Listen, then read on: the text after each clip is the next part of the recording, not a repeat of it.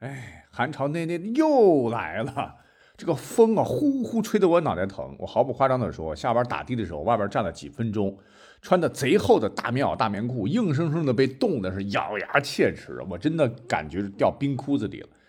就想着怎么能赶快喝点热乎的东西，立马让身子热起来。那么冲回屋里，第一件事呢，就是把喜马前两天给我寄的那个汤小罐罐装鸡汤加热三分钟啊，然后放入赠的粉丝，赶紧趁热喝一口，哇，舒坦啊！一罐就是水喷香的鸡肉，没有别的添加物，暖暖的喝起来，嗯，确实让我找到了当年我妈给我熬鸡汤的那个纯纯的香味。这个汤小罐类似小罐茶，确实省了很多烹饪的麻烦，非常的方便哈。那如果我要靠这个挣钱，那真的饿死了。西马是希望主播来推荐，因为我尝了以后觉得还可以。那既然西马说了价格一定要最低折扣，那各位可以不妨试一试啊。那节目下方小购物车或者是节目介绍里边点那个点我点我点我，各位可以去看一看。原本是六十四块八四罐两包粉丝还有汤杯，现在是四十五块八一罐不到十二。如果说好吃实惠，您可以再买。好，下面来听节目吧。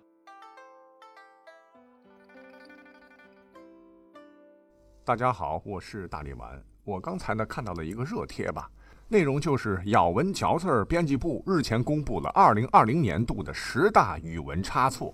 那我觉得非常适合咱们文史类节目。我大胆预测哈，搞不好各种考试都会考到。通过我的讲述哈，你可能一辈子也忘不了了。那第一大错误是什么呢？就是新冠的冠。你看，新冠几乎每天都在各类媒体中出现，常有人将“冠”误读成“冠”。冠是个多音字，读医生官的时候是名词，现代指的就是帽子或形似帽子的东西。而在古代，冠不光是帽子，用来保暖的概念，呃，还被当作是一种极其重要的手服，是汉服当中不可或缺的一部分，代表着男子成年了。古代男子要满二十岁时行冠礼。是由父亲在宗庙中主持，当着列祖列宗的面，德高望重的长辈为晚辈加冠，加就是戴上的意思。所谓是身体发肤受之父母，古代中原人蓄长发要将头发挽起来，而冠呢就是干这个的。先要将头发在头顶盘成一个髻，用一块黑帛包住，然后用一个竹子做的冠圈，很轻啊，套在髻上，再用一根冠梁从前到后附在头顶上。而冠圈两旁有两根丝带垂下来，可以在咱们的这个下巴底下打结，从而将冠固定在头顶。垂下来的两根丝带有个专有词叫做“缨”。那么给晚辈戴好冠之后呢，来宾再为男子取字。那加冠取字后，就标志着男子已经成年，可以娶妻生子，进入社会的。而新冠的冠。只能读医生，就是因为病毒它是一种球形病毒，外膜上有形似王冠上的棒状凸起而得名。王冠之意就是王的帽子啊，王的皇冠，跟我们古人讲的这个冠是一致的。而读作四声冠的时候，它就是个动词，是指戴帽子，就等于加冠。上头讲到的这一系列动作，那听到这儿，您应该都明白了吧？而第二大差错就是。戴口罩啊，常常被误为戴口罩，读音是一样的。我们都知道，戴口罩是最有效的防疫措施，在相关宣传中常被误为戴口罩。第一个戴是爱戴的戴，把东西夹在头、脸、颈、胸、臂、手等处；而第二个戴呢是地带的带，是指随身携带，拿着某物品。很明显，用地带的带的戴口罩，只是随身携带，拿着口罩的意思。而不是佩戴在口鼻，阻止病毒入侵呼吸系统，两者的意思是截然不同啊，不可混用。第三大差错，共度难关，误为共度难关，去掉三点水的那个度，因为新冠病毒肆虐，各行各业都面临前所未有的挑战，所以共度难关呢成为了一个高频词，其中的度常误为度。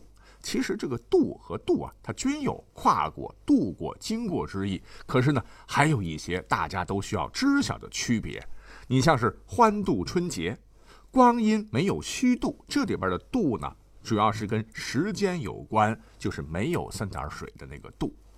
而有三点水的这个度呢，主要是指从这一岸到那一岸。你像是远渡重洋。啊，渡过难关，横渡啊，都得用三点水这个渡。但是要说明的是啊，在很多考试当中，常常考一个成语，唤作“暗度陈仓”。那这个“渡”是用哪个“渡”呢？它既跟时间没关系，也不表示从这一岸到那一岸。正确答案应该是没有三点水的这个“渡”。之所以有这样一个成语出现，是因为当年西楚霸王入咸阳之后呢，就把巴蜀汉中三郡分封给了刘邦，立为汉王。刘邦在去领地途中，命令部下烧毁了栈道，表白没有向东扩张之意。可是等刘邦强大之后，瞅准时机，欲挥师东进，陈仓是出关必经之地。而雍王章邯重兵把守，又崇山峻岭阻隔，于是乎刘邦便利用明修栈道、暗度陈仓之计，让樊哙带领一万人去修五百里栈道，以麻痹陈仓的守将章邯。因为这个工程量太大了，几年也修不成啊。可是大将章邯万没想到，刘邦这小子的大部队竟然是摸着人迹罕至的小道，翻山越岭，偷袭了陈仓。使得汉军顺利进入到关中，项羽危矣呀！从这个故事当中，我们知道这个“度”啊，它表示空间，也就是说，表达空间之意时，一定要用没有三点水的这个“度”。你像王之涣的《凉州词》说：“黄河远上白云间，一片孤城万仞山。羌笛何须怨杨柳，春风不度玉门关。”是不是这个“度”啊？第四大错误。那就是杏林误为杏坛，那现在呢有不少诗文用杏坛天使或者是杏坛豪杰来称颂广大医务工作者，这是错误的啊！因为如今呢，之所以有杏林这个词，它是有历史渊源的啊，千万不能用错。那这个故事呢，发生在三国时期，当时吴国有一个人叫董奉，他是一位神医啊。他是离开家乡，周游天下，以高超的医术济世救人，留下了很多的故事。在途经中离，就今天安徽凤阳时，看到当地人民因战事频繁，这三国之间打来打去啊，老百姓苦不堪言呐，便在凤凰山之南的一个小山坡上住了下来，还特地的定下一个特别奇特的规章，就是说看病不收费用。但是呢，重病者痊愈后，要在他居住的山坡上种植杏树五株，病轻者种一株。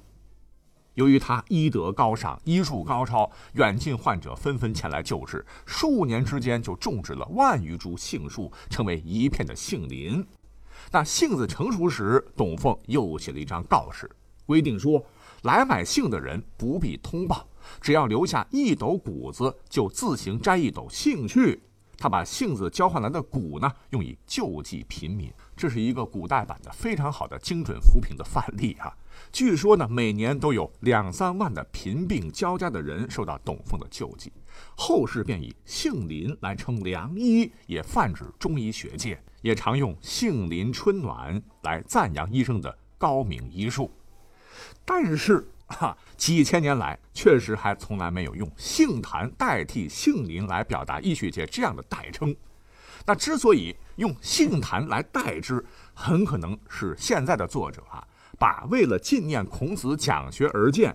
呃，当年由孔子第四十五代孙孔道辅来监修孔庙时，将正殿后移，除地为坛，还址以杏，名曰杏坛的这个地标性建筑的名称，跟杏林他给搞混了，这就南辕北辙了。那这样的低级错误实在是不应该出现。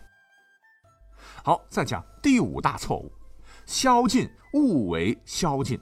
因为最近国外，尤其是美国乱得很呢，这个词儿经常被使用，也经常被用错，这非常明显哈。前一个“宵”是夜宵的“宵”，第二个是云霄的“霄”嘛，其实区别很大了。宵禁的这个“宵”一定得是宝盖头的这个“宵”，禁是禁止的“禁”嘛，这合起来就是禁止夜间活动之意。而且呢，宵禁令不光美国有，哈，咱们国家从古已有之。如果你是看过《长安十二时辰》的话，你就应该知道啊，唐朝的宵禁制度历史上是非常严格的。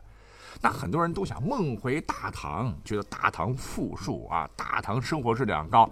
可是他们哪里晓得哈，大唐太阳落山之后，你就只能乖乖的上床睡觉了，因为大唐呢就不可能有不夜城出现。根据《唐律》记载说，五更三筹，击鼓听人情。昼漏尽，顺天门击鼓四百锤气，闭门。后更击六百锤，方门皆闭，尽人行。这白话文就是五更三时的鼓声响起之后，人们可以自由出入；傍晚鼓声响起，就应该关闭城门，然后继续敲六百下鼓之后，方门就要关上，宵禁正式开始。夜间层层设卡，禁绝行人。这个方门就是城市内会划分多个生活区域啊，每一个区域呢一个方，就算是生活小区吧。各个小区之间呢相通的部分都有一个门儿，这就是所谓的方门。那晚上的时候呢，要封锁进出的方门。呃，各位呢都要各回各家，各找各妈，谁也不能随便的外出走动。因为那个时候没有我们现在发达的路灯照明系统，大晚上黑灯瞎火的，那外敌夜袭或者盗贼肆虐，故而呢，政府要推出宵禁，主要是为了防止这两样。那宵禁制度啊，执行的是非常严苛的。我们举个真实的例子啊，你像唐朝有个著名的大诗人叫温庭筠，有一次在扬州城喝高了，忘记了宵禁，醉醺醺的朝家赶，好死不死，半道上撞到了巡逻的衙役，对方二话不说冲上来，摁住温庭筠，管你谁谁谁，一顿狠揍啊！温庭筠的牙齿直接都被打断了好几颗，故而呢，他悲痛的写道：“盖前杨子苑，夜醉为罗族击折其齿。”可见这事儿对他的精神和肉体造成了很大的伤害，但他应该知道，他应该庆幸自个只是掉了几颗牙。如果这个事儿呢发生在京城，碰到巡逻的精武卫，对方直接一金瓜锤，呱唧一下，脑瓜子稀碎，命直接就丢了。你掉几颗牙还算便宜的了。能把夜宵的这个宵写成云霄的霄，肯定是眼力劲儿不好所致。而第六大错误是挤兑兑换的兑误写为挤兑对付的那个兑。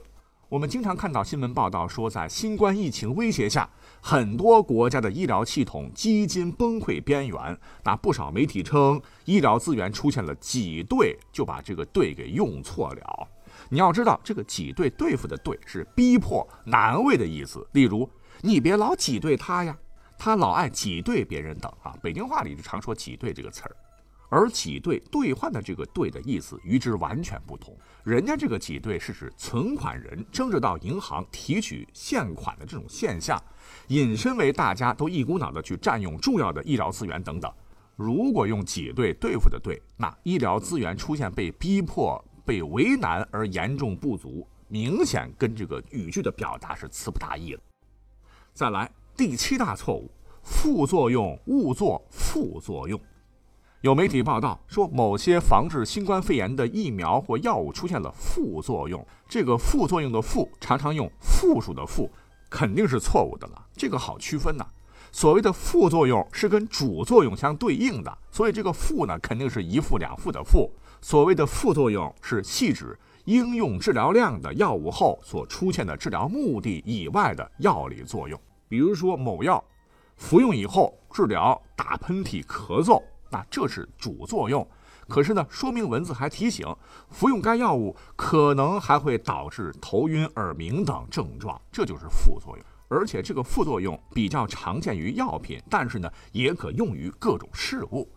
而这个复数的这个副作用，我查了半天，哈，我敢断定，恐怕是生造没几年的一个网络词，因为一直以来铺天盖地，我们常说正能量嘛。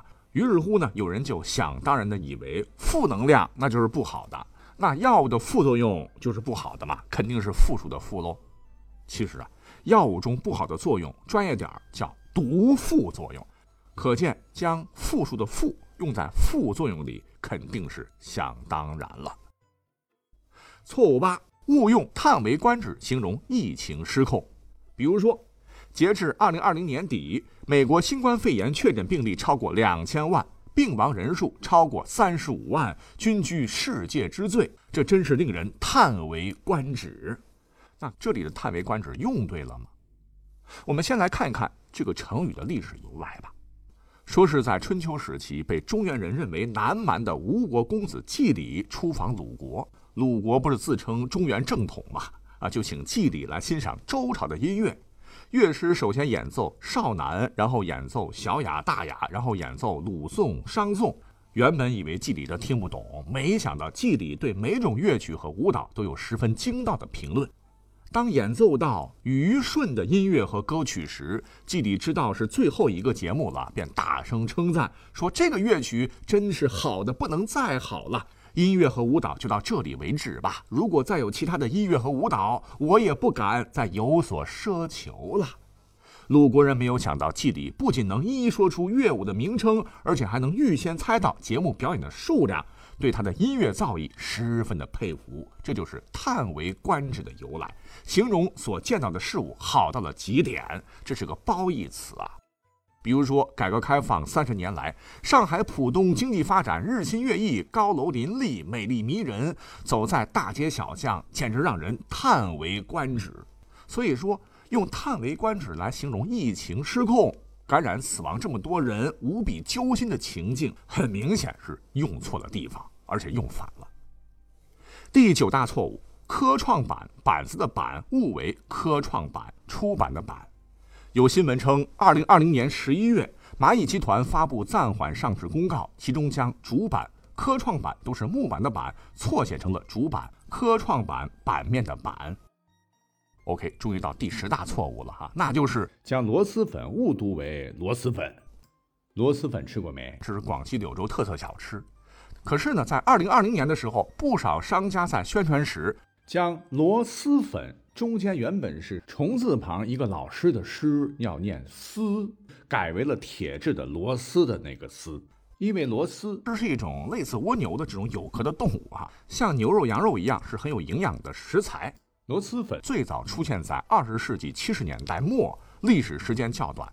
但是四十多年前，经过考古发现，距今两万多年前，古人在柳州这个地方就开始捕捞螺类食用了。也就是说，螺蛳粉之所以叫螺蛳粉，跟螺蛳这个食材有关系。